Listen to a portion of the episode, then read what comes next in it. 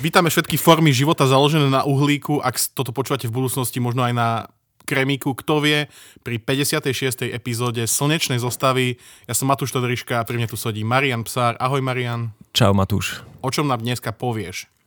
Dneska sa dostajeme opäť trošku ďalej za hranicu našej slnečnej sústavy, teda v podstate na hranicu. Bral by som to, zober si slnečnú sústavu ako taký, také dobré susedstvo, v meste a ten, budeme sa baviť o ortovom oblaku, ktorý je už tak, také horšie sídlisko, tam už je len také ka, kamene rozhádzané a tak. A je to... štriekačky. Ja. Iný, pravdepodobne nie, uh-huh. ale...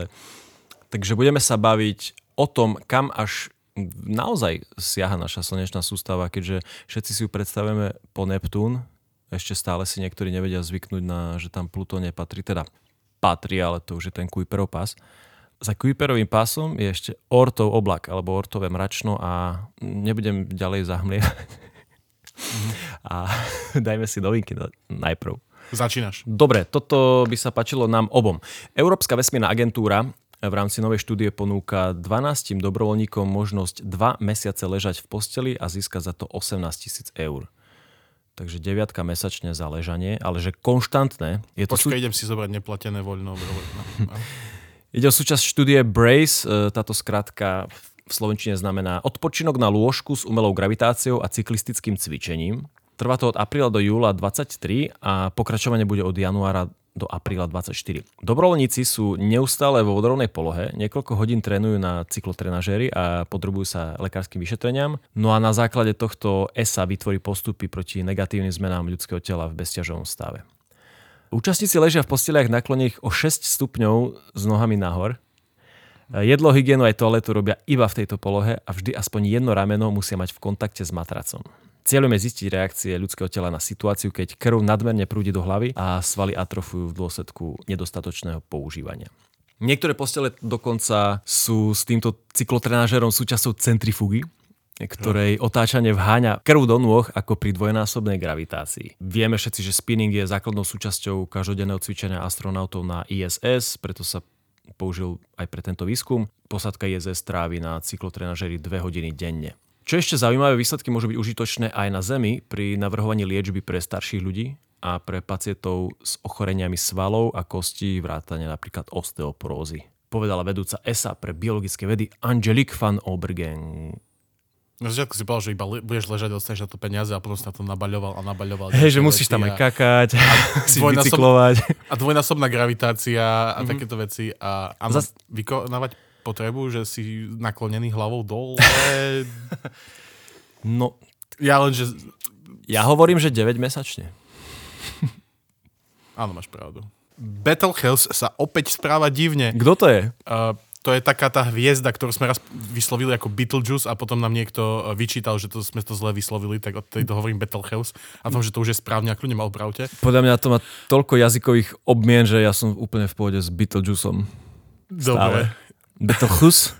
Je to červený obor v Orionovi? Áno, je to červený super obor, by sme mohli povedať. Alebo... Ale hej, nebudeme mu uberať. Je to v podstate hviezda v takej fáze života, v akej keď sa bavíme o Slnku, že o 5 miliard rokov bude expandovať a po, spapa aj Zem možno, uh-huh. tak toto je v podstate Betelgeuse, hej. Je hej. to hviezda, o ktorej vieme, že ona vybuchne skôr či neskôr uh-huh. a stále, ale je to také, že v tých astronomických, uh, v tom astronomickom poňatí to skôr či neskôr môže znamenať, že tisícky rokov rozdiel, hej, myslím, že 100 tisíc rokov do budúcna to môže byť. Uh-huh. Ale my, my ju teda pozorne sledujeme, je to veľmi jasná hviezda na oblohe, ale v roku 2019 bol zaznamenané dosť, že tak za, začala sa stmavovať, stemňovať, hej, alebo uh-huh. jej magnitúda sa z, znižovala. znižovala, hej. A či zvyšovala? Znižovala. Hej, nie... Číslo je väčšie, ale uh Áno, proste áno. Jej, jej, jej žiarivosť sa znižovala. Je a jasnosť bola nižšia, áno. Áno. Nevedelo sa, že prečo, čo, čo za tým bude, lebo máme pozorovanie e, tohto Betelgeuse už nejak, niekoľko sto rokov a vymýkalo sa to zo všetkých týchto vzorcov, ktoré sa tam nachádzali. Lebo ona má a... pravidelné vzorce, keď si zjasňuje a... Zo... Áno, rovnako ako, naš, ako Slnko tiež, mm-hmm. vieš, ako, ako väčšina hviezd. Ale No, začalo to klesať a potom sa vznikla teória vedecká, že a možno za tým bude nejaký uh, oblak prachu, ktorý sa dostal pred túto hviezdu z našho uhla, ktorým sa na to poz- pozeráme. Ktorý tiež mohla sa a... vyvrhnúť, nie? Tuším tam bola Ale možnosť. bola tam aj teória, hej, že do nej niečo narazilo, že vyvrhla nejaký uh, hviezdny materiál, alebo že niečo v, v jej absolútnom okolí sa, vieš, rozpraštilo a že z toho vznikol oblak uh, prachu, ktorý chce, že keď my, keď my sa cez neho pozeráme z nášho bodu na Zemi, takže sa nám zdá tá hviezda menej jasná, aj keď v skutočnosti je stále rovnako jasná, len ju niečo akože zakrýva. Ale teraz sa zase Betelgeuse začal rozžarovať a rozžarovať. Tak dokonca, že presiahol e, tú svoju originálnu tradičnú svietivosť. Mm-hmm. A myslím, že teraz je na 156% cca, hej, toho mm-hmm. bežného štandardu. A dokonca sa stalo, že siedmejšou najjasnejšou hviezdou na oblohe. Siedmejšou. Siedmejšou, siedm, To je vtipné, to tam nechaj. Hej. A dostal sa siedmou naj, uh, najjasnejšou hviezdou uh, na našej nočnej oblohe, predtým bol desiatý, takže celkom uh, skokan roka. Na rozdiel od slovenských hokejistov. Hej, do tohto podcastu. Áno. Sme na tepe doby, kamarát. Mhm. Mhm. Na rozdiel od slovenských hokejistov. No a teda, No a čo teda, sa deje? toto teraz, vieš, akože tá teória o tom oblaku, o tých mračnách prachu padá, lebo je teraz ten Betelgeuse, že jasnejší, jak bol ešte predtým, v tom mm-hmm. 2019, keď začal uh, tmavnúť, čiže pravdepodobne začala fluktovať tá hviezda, hej, že tam sa je, striedajú sa aj fázy, že je jasná, že je menej jasná a niektorí sa domnievajú, že to možno by nám to malo signalizovať, že už čo chvíľa vybuchne, mm-hmm. ale ja si myslím, že by sme nemali byť až takíto uh, optimisti, lebo to nás môže naťahovať aj tých 100 tisíc rokov. Hej, toľko času nemáme. A v každom prípade, keby vás to zaujímalo, je úplná zbytočnosť, ktorá vás môže zaujímať. A Na Twitteri existuje účet, kde Betelgeuse každý deň prispieva, že ako žiarivý je. Čiže tam normálne si to zapneš za to, že že dnes som na 140% mojej štandardnej svietivosti. To by A som normálne chcel to je tam ja ešte niekedy. graf. Čiže môžete začať sledovať tento účet a bude vám dávať uh, viac informácií ako účet Ilona Maska. Hm. Sice asi menej zábavy, ale... Neviem, ja som videl nejaké memečka, čo Elon z- zdieľa a on je horší, ako ti rodičia posielali memečka, podľa mňa iné. To, ver, on, je, on je veľmi Má, má také že, neurodivergentný človek. hej, ja som chcel povedať, že má takú, že e, ocko energiu, hej, ale... Mhm. A veľa peňazí. On má veľa energie na striedačku, podľa mňa. Každopádne, keď už sa bavíme o týchto enormne veľkých hviezdách, náš obľúbený kamoš, web, Myslíš Ilona? náš webov teleskop objavil nebeské monštra, 10 tisíc krát väčšie ako Slnko. No a ide o prvý priamy dôkaz, že na, už pri úsvite vesmíru existovali objekty niekoľkonásobne hmotnejšie ako naše Slnko, čo spôsobilo anomálie vo vzdialených hviezdokopách. Existovali pritom len 440 miliónov rokov po veľkom tresku, čo je že v tomto meradle úplne že skoro. Tento objav môže mať zásadný význam pri skúmaní raného vývoja vesmíru a snahách pochopiť, ako, ako sa v kozme formovali ťažké prvky. Chemické stopy týchto objektov boli objavené v guľových hviezdokopách, ktoré pozostávajú z miliónov hviezd a nachádzajú sa v galaxii GNZ11, keby si to niekto písal. E, ide o jednu z najvzdialenejších a najstarších galaxií, aké sme doteraz objavili. A nachádza sa až 13,3 miliardy svetelných rokov od Zeme. Pomocou spektroskopie sme zaznamenali vysoké hodnoty dusíka, ktorého prítomnosť svedčí o horení vodíka pri extrémne vysokých teplotách. A teda takéto teploty sa dajú dosiahnuť len v jadrach supermasívnych hviezd, ktoré teda neskôr e, vybuchujú nie že na supernovy, ale na hypernovy. A keby ste sa chceli viac dozvedieť o hviezdach, tak tuším, už druhá naša epizóda bola o, hviezdach, súhvezdiach a, a všetkých týchto možných koncoch týchto Uh-huh. trpaslíkov a obrov. Čiže vlastne to, čo si mysleli, že web objavil nejaké galaxie, ktoré nemali existovať, tak to boli akože nejaké supermasívne hviezdy? Správne Neviem, tomu rozumiem? neviem, či toto spolu súvisí a toto skôr e, evokuje to, že takéto obrovské hviezdy sa už vedeli sformovať veľmi, veľmi skoro po veľkom tresku. Skôr by, to, skôr by som to opravil, to, čo si povedal, že, že takéto veľké hviezdy sa vedeli sformovať iba Ah. niekedy skoro po, hviezom, e, po veľkom tresku, lebo asi vtedy bola dostatočná hustota toho materiálu v nejakom priestore, aby takáto veľká Mhm. hviezda mohla vzniknúť vôbec. Aspoň... To mi vychádza z tejto správy, čo povedal. Pravdepodobne tam bude nejaká takáto prerekvizita. Mhm. Moja druhá novinka dnes je to, že misia Axiom 2 úspešne dosiahla ISS. Mm-hmm. Spoločnosť Axiom, ste možno o nej počuli, je to eh, spoločnosť so sídlom v Houstone, ktorá vlastne robí niečo ako, neviem, či by sme ju mohli nazvať, že vesmír, vesmírna spoločnosť ako SpaceX, lebo oni nemajú tie rakety, oni len vymýšľajú tie tie projekty, hej, mm-hmm. že uh, vy, OK. vymýšľajú tie koncepty a potom to zaplatia si nejaký to, tú Falcon 9 alebo čo. A teraz išla ich druhá vlastne súkromná vesmírna misia na ISS. Odštartovala 21. mája, čiže pred pár dňami. My sme to A- kúkali spolu. Pozrel si to vtedy? Hej, ja som si to Hej, hej. pustil, bolo to, ty si mi povedal, že o, pôjdu bez ľudí a ja to zapnem a tam zrazu sedeli ľudia a ja že, Hej, tak som ti asi, to som ti asi zle napísal vtedy, ja som si to neuvedomil. Hej, ja som hej. myslel, že, že pozri si to, je to hej, rovnaké video, ako furt pozeráme, jak idú Starlinky do vesmíru, ale sú tam teraz ľudia pre zmenu. Áno, štartovali na Falcon 9 21. mája, prebehol ten štart veľmi pekne, prvý stupeň pristal späť na LZ-1, čiže Landing Zone 1, tentokrát nie na loďke a o 16 hodín neskôr sa spojili s Medzinárodnou vesmírnou stanicou na nízkej orbite. Ak všetko pôjde podľa plánu, tak by sa mali vrátiť e, niekedy koncom mája e, v tejto Dragon kapsulke. Zaujímavosťou je to, že veliteľkou tejto e, vesmírnej misie, misie je Peggy Whitson, mm-hmm. ktorá strávila v, doteraz vo vesmíre že 665 dní, viac ako hoci ktorá iná žena, takže predpokladám, že sme si ju spomínali v našej epizóde ženy uh, vo vesmíre. Mm-hmm. Ona vykonala okrem iného aj 10 prechádzok vo vesmíre, ktoré trvali dokopy že 60 hodín. Teraz je veliteľkou tejto misie, je to prvá ženská veliteľka vesmír, súkromnej vesmírnej misie a predtým sa stala aj prvou ženskou veliteľkou hociakej vesmírnej mm-hmm. misie, ešte keď pracovala pre NASA. No táto pani je proste namakaná neskutočne. Čo si budeme hovoriť, má neviem koľko doktorátov v bio, biochemiu medzi nimi a v tomto vesm- vesmírnom priemysle, že 40 rokov, hej. Všetok rešpekt, úplne uznávam, uznávam ju. Pracovala asi na štyroch pozíciách vysokých v NASA, hej, a proste všetko tu máš. Potom tam bude pilot John Schaffner, potom sú tam ďalší dvaja členovia, ktorí sú zaujímaví, lebo obaja sú občania, teda poddaní, pardon. Uh, prosím. lebo obaja sú zo Saudskej Arábie, tam nie si občan, tam si poddaný. Takže sú- OK. Obaja sú poddaní Saudskej Arábie, to Ali Al-Karni a je tam dokonca, že žena Rayana Barnawi. Hej. Nice. Robia si celkom pekné PR, pozerám. Vieš, akože to nedávno ženy ešte nemohli ani šoférovi v Saudskej Arabii, teraz môžu ísť do vesmíru. Akože není pilotka, chvála to, Bohu. To hej. nie sú cesty. V každom prípade super vec.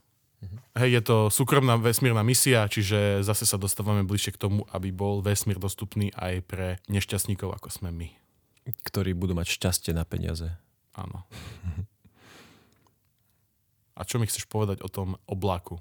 No on je stále blízko v nejakom vesmírnom meradle, ale je obrovský a poďme si o ňom teda povedať. Poďme si povedať o ortovom oblaku, ale ešte predtým my sme zabudli na dôležitú vec. E, naši posluchači si mysleli, že už do konca školského roka nebude žiadna knižka, ale my sme si v rámci nášho čitateľského klubu pripravili jednu chuťovečku a prečítame si do konca júna. Uh-huh. Three Body Problem alebo problém troch telies od Liu Sixina z Číny, alebo Sixin Liu ho nájdete napísaného. A je to oceňovaná sci-fi lahôdka, ktorá napríklad získala cenu Nebula. Získala cenu Hugo Award eh, v roku 2015. Povieme o nej, že, že o čo ide? Ja si myslím, že sme to mali nechať na ľudí. Uh, Dobre. Myslím, že mnohí naši posluchači to už čítali, dokonca sme dostali od niekoľkých z vás odporúčanie na túto knihu. Uh-huh. Tiež som počul od mnohých ľudí už predtým, že to stojí za to, ale nedostal som sa k nej, takže som rád, že nám teraz prišla príležitosť si to prečítať. Neviem, kľudne daj nejakú uh, takú veľmi letmu Letmu synopsu. synopsu. Predstav si, že vedci začnú hromadne páchať samovraždy. To je, myslím si, že dostatočne povedané všetko, Áno, aby to sme taký navnadili. Teaser trailer. Dobre, takže toto si prečítame. e, Uzavierka bude niekedy, keď bude vysvedčenie. Bude to 25. júna by to malo výjsť. Dobre, to vtedy to bude. Budeme známkovať, takže Kvety vás poprosíme doneste, ale nie veľa, radšej čokoládu potom. nepárny počet. Áno, a teraz už mi povedz o tom oblaku, prosím ťa. Dobre, uh, my sme si už prešli všetky planéty slnečnej sústavy, prešli sme si vnútornú slnečnú sústavu po Mars, prešli sme si pás asteroidov medzi Marsom a Jupiterom, prešli sme si vonkajšie planéty Jupiter, Saturn, Uran, Neptún. Už sme aj ďalej tam, kde sa nachádza Pluto a tisícky ďalších planétok. V Kuiperovom páse sme boli. Podľa mňa taký bežný človek má nejaké tie mentálne hranice slnečnej sústavy na, pomedzi Neptúna a Pluta kedysi. 17 rokov si zvykáme, ale Pluto tam už nie je. Celá táto slnečná sústava je obklopená obrovským kruhovým, neviem, či by som to nazval, objektom, súborom e, objektov, ktoré sú väčšinou kamienky, kométy. No toto sa volá Ortov oblak alebo Epic Ortov oblak. Je to zatiaľ teoretický koncept, lebo vlastne žiadna ľudská sonda sa tam zatiaľ nedostala, my to pozorujeme nejak nepriamo. Je to oblak e, prevažne ľadových e, planetezimál, teda mini planétok, až, až, kvázi planétok. Kvázi planétok je super názov. No a tento oblak by mal obklopovať Slnko vo vzdialenosti od 2000 až po 200 tisíc astronomických jednotiek.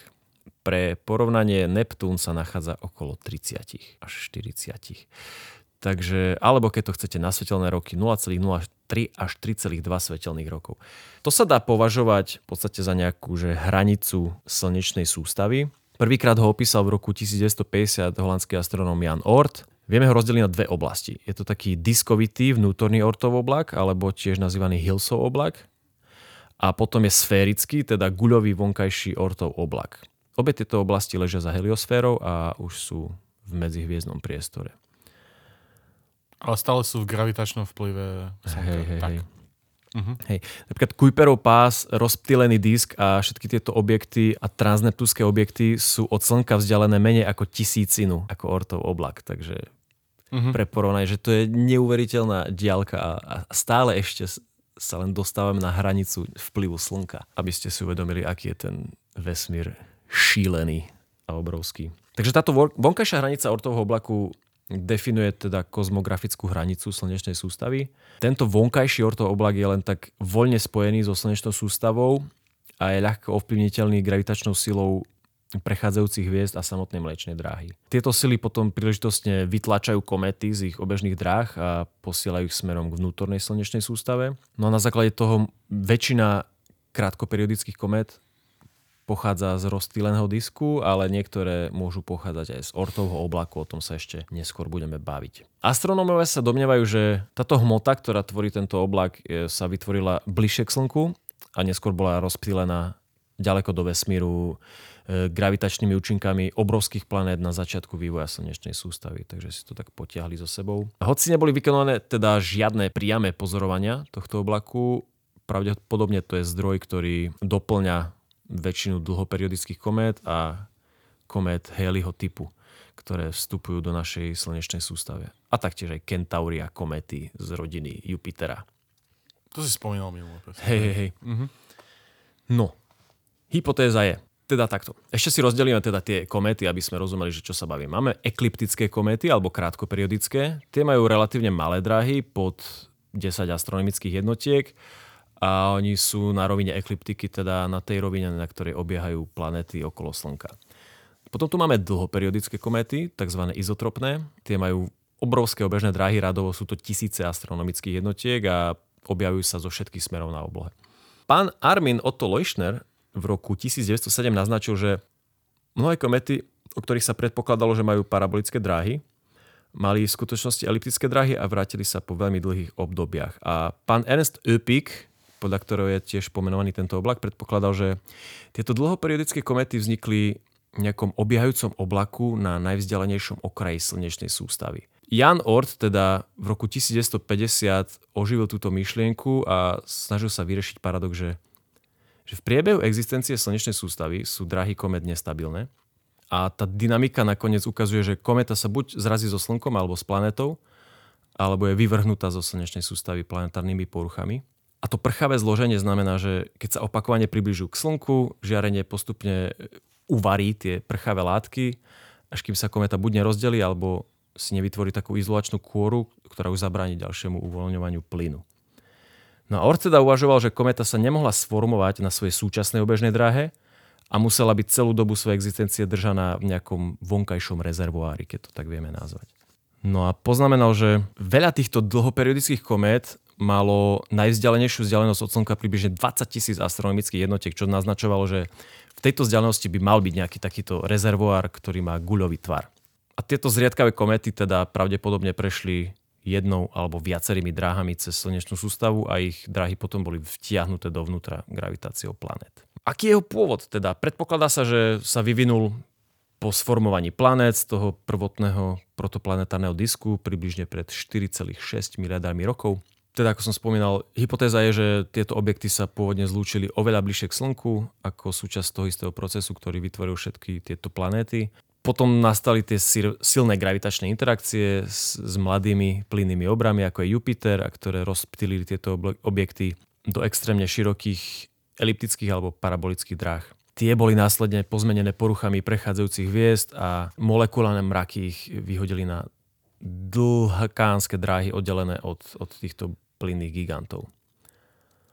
E, nedávny výskum NASA predpokladá, že, že veľké množstvo týchto objektov je produktom výmeny materiálu medzi Slnkom a jeho súrodeneckými hviezdami, ktoré teda vznikli v jednej hviezdokope. A predpokladá sa, že mnohé a niečo cez 90% týchto ortových objektov ani že nevznikli v blízkosti Slnka, ale pochádzajú protoplanetárnych diskov od iných hviezd. Mm-hmm. Potom tu máme modely Julia Angela Fernandeza, ktoré naznačujú, že že rozptýlený disk, ktorý je hlavným zdrojom periodických komét, môže byť aj primárnym zdrojom pre objekty ortovho mračna a podľa modelu asi polovica rozptýlených objektov smeruje von k ortomu oblaku, štvrtina ide dovnútra na obežnú dráhu Jupitera a štvrtina je úplne vyvrhnutá na hyperbolické dráhy. No a tento rozptýlený disk potom zásobuje ortov oblak materiálom a asi tretina populácie skončí v tomto ortovom oblaku. No prečo je tento ortov oblak guľový? No gravitačná interakcia s týmito blízkymi hviezdami a s galaktickými prílivmi, alebo môžeme to nazvať, že slapové sily, oni upravili obežné drahy komet tak, aby boli kruhovejšie a to vysvetľuje takmer teda ten guľový tvar toho vonkajšieho ortovho oblaku. Na druhej strane ten vnútorný, ten Hillsov, ktorý je silnejšie viazaný na Slnko, nezískal ten, ten guľový tvar, ale ten eliptický. Uh-huh. Ja si myslím, že my v slnečnej sústave máme tú ekliptiku aj preto, lebo keď vznikla slnečná sústava, tak eh, sa zrážali všetky tie telesa navzájom uh-huh. a v podstate sa podarilo prežiť len eh, tým, ktoré sa otačali v tom takom najšťastnejšom eh, smere. Hej, že vlastne hviezdy, vieš, že... vždy sa ti zosúladí ten smer otačania všetkých, všetkých planet. Neviem, či zosúladí, alebo no. skôr, že prežijú len tie, čo sa otačajú správnym spôsobom. Hej, a ja si spomín... sa povplyvňujú nejako a tak? Hej, ja si spomínam na jedno videjko, tiež tam môžeme e, buchnúť, že ako, si vieme predstaviť to obiehanie planet okolo Slnka, že natiahneš plachtu, do stredu dáš guľu, ktorá... To myslím aj ja, hej. hej ktorá to je teda simulácia e... gravitácie, myslím, že sme to už mali pri nejakej epizóde toto videjko. Hej, táto guľa v strede evokuje slnko a keď rozguľaš rôzne guličky rôznymi smermi, tak počase začnú všetky rotovať tým istým smerom. Alebo ano. teda alebo proste sa tie, po, pozrážajú a tie, čo... The weakest links hej, sú vyradené. No ako som spomínal, teda nedávne štúdie ukázali, že táto formácia ortového oblaku je kompatibilná s hypotézou, že slnečná sústava vznikla ako súčasť nejakého zhluku 200 až 400 hviezd. Tieto skoré hviezdy museli zohrať úlohu pri formovaní tohto oblaku a teda, že fakt, že až, až 90% e, komét z tohto oblaku pochádza od iných hviezd. Mm-hmm. To je, to no, vlastne keď hovorí, že teoreticky siaha ten ortový oblak až 4,2 svetelného roku mm-hmm. od nás, tak e, to, už je, to sú už 4 štvrtiny cesty ku, mm-hmm. ku Proxime, hej, mm-hmm. čiže... Možno tu máme od nich vlastne nejaký susedskú výmenu. Erasmus plus. plus, plus, plus. Povedzme si ešte niečo o kometách, teda, ktoré sa nachádzajú e, v tomto oblačiku. Predpokladá sa, že komety s veľmi dlhou periódou, ako napríklad Katalína, ktorých obežné dráhy trvajú milióny rokov, pochádzajú priamo z tohto vonkajšieho ortového oblaku. Niektoré ďalšie komety, ktoré by odtiaľ mohli prísť, sa volajú McNaught, Elenin, kometa Ison alebo Siding Spring. Drahy v Kuiperovom páse sú relatívne stabilné a preto sa predpokladá, že tam má pôvod len veľmi málo komét. Tento rozptýlený disk je dynamicky aktívny a je oveľa pravdepodobnejší, že je miestom pôvodu týchto komét. Potom komety prechádzajú z toho rozptýleného disku do ríše vonkajších planét a stávajú sa známymi ako Kentaury. Tie sú potom poslané ďalej a stávajú sa krátkoperiodickými kométami. Máme dva druhy krátkoperiodických komét. Sú to kométy z rodiny Jupiterov, tie majú poloosy menšie ako 5 astronomických jednotiek a potom komety Heliovej rodiny. E, Heliho alebo Heliovú kometu, jak to voláme? Haleyho komet? Haleyho. Sú nezvyčajné v tom, že hoci ide o krátkoperiodické komety, e, predpokladá sa, že ich pôvod teda je naozaj v tom ortovom oblaku. Na základe ich drah predpokladáme, že oni boli pôvodne že dlhoperiodické, ale boli zachytené gravitáciou obrovských planét a poslané do našej vnútornej slnečnej sústavy. Uh-huh. Pán Ort poznamenal, že počet vracajúcich sa komet bol oveľa menší, ako predpovedal jeho model a Tento problém známy ako tzv. vyblednutie komety sa ešte musí vyriešiť.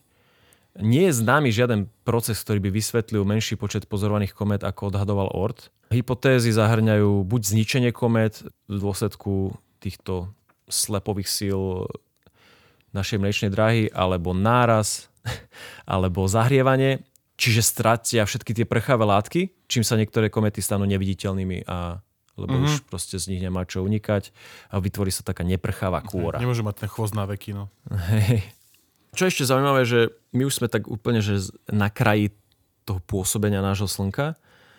A zdá sa, že väčšina komét pozorovaných blízko Slnka dosiahla tieto svoje súčasné pozície prostredníctvom gravitačnej poruchy tohto oblaku, slepovou silou, ktorú vyvíja Mliečná dráha.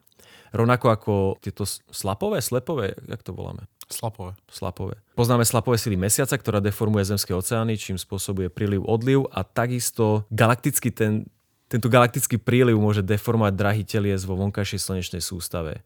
V nejakých zmapovaných oblastiach slnečnej sústavy sú tieto účinky zanedbateľné v porovnaní s gravitáciou Slnka, ale vo vonkajších častiach je gravitácia Slnka slabšia a teda ten gradient gravitačného poľa mliečnej drahy má už podstatné účinky, takže tam zohráva rolu v určovaní smeru všetkých tých komét. Mm-hmm. Hej, že tieto sily naťahujú tento oblak pozdĺž osy smerujúce ku galaktickému stredu a stláčajú ho pozdĺž ďalších dvoch osí.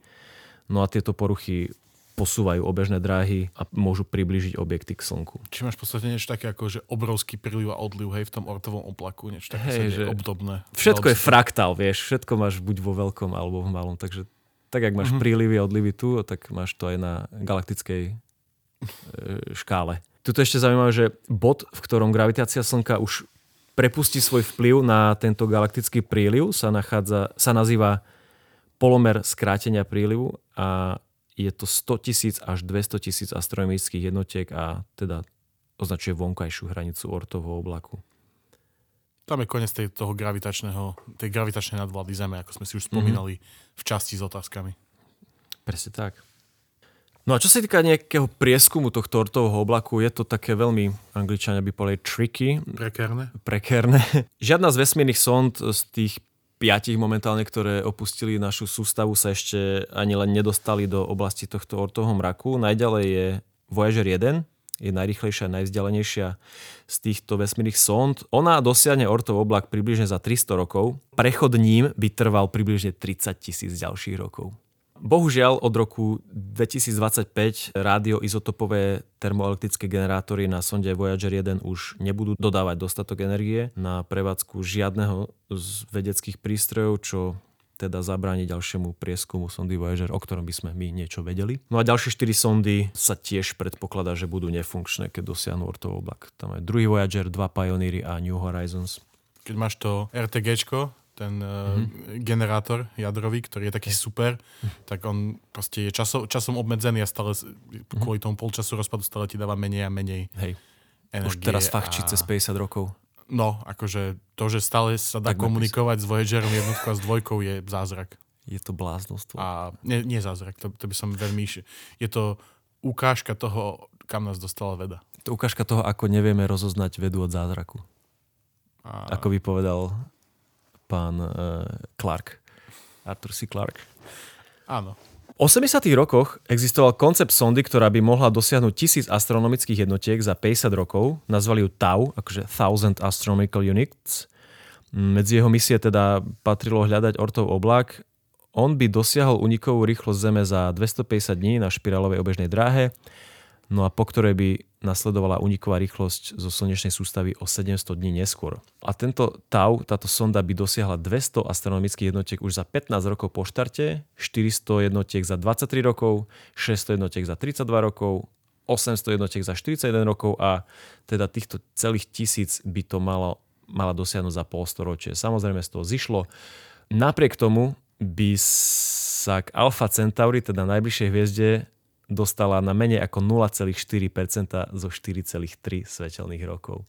Takže ambiciózny plán, ale aj tak by to bolo také, že Takže my sme sa dostali už fakt na, na kraj, kraj, kraj, kraj, kraj pôsobenia nášho slniečka mm-hmm. a ja som sám zvedavý, že kam sa v tejto explorácii vesmíru posunieme ďalej s našimi teoretickými znalosťami a o čom vám povieme o niekoľko týždňov opäť. Ak, e, budete, ak, ak sa vám nebude chcieť čakať, tak si môžete vypočuť nejaké naše epizódky o nejakom tomto medzihviezdnom cestovaní a o možnostiach, ako rýchlo prekonávať tieto obrovské vzdialenosti, čo teraz veľmi nie je možné. Som zvedavý, že ako ďaleko sa s tebou pozrieme na budúce. Či si nájdeš niečo ešte vzdialenejšie. Môžeme ísť ku Proxime. Ale to už bolo všetko pre dnešok, pre 56. epizódu Slnečnej zostavy. Ešte vám pripomínam teda, že 25. júna budeme mať ďalšie pokračovanie čitateľského klubu a tentokrát budeme čítať knihu Problém troch telies od... Lucy King, nejak takto. Louis. nie, Louis C.K. to nie je. je to, vždy zabudnem. Liu Cixin sa to píše. A Alebo odpravdujeme sa všetkým synologom na Slovensku aktuálne. Myslím, že tým, že vieš, že sa volajú synológovia, už ti je odpustené. Pozdravujeme študentov čínštiny a, a čínskej a, kultúry. A všetky uh, uhlíkové bytosti, ktoré vás počúvajú. Čaute. Dovidenia. Počutia.